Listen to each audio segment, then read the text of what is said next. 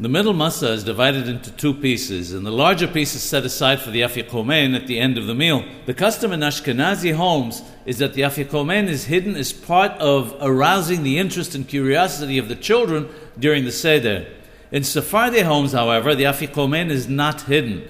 Instead, the afikomen is tied onto the back of the youngest child who goes out of the room, usually with the other children, and knocks on the door. He's asked, Where have you come from? And he replies, Mum Musraim, from Egypt. Then he's asked, And where are you going to? To which he replies, to Jerusalem. And finally he's asked, And what are you carrying? Which is followed by the singing of Manishtana. After that, the Afikomen is placed next to the Mekadesh, the celebrant who is leading the Seder, till it is used.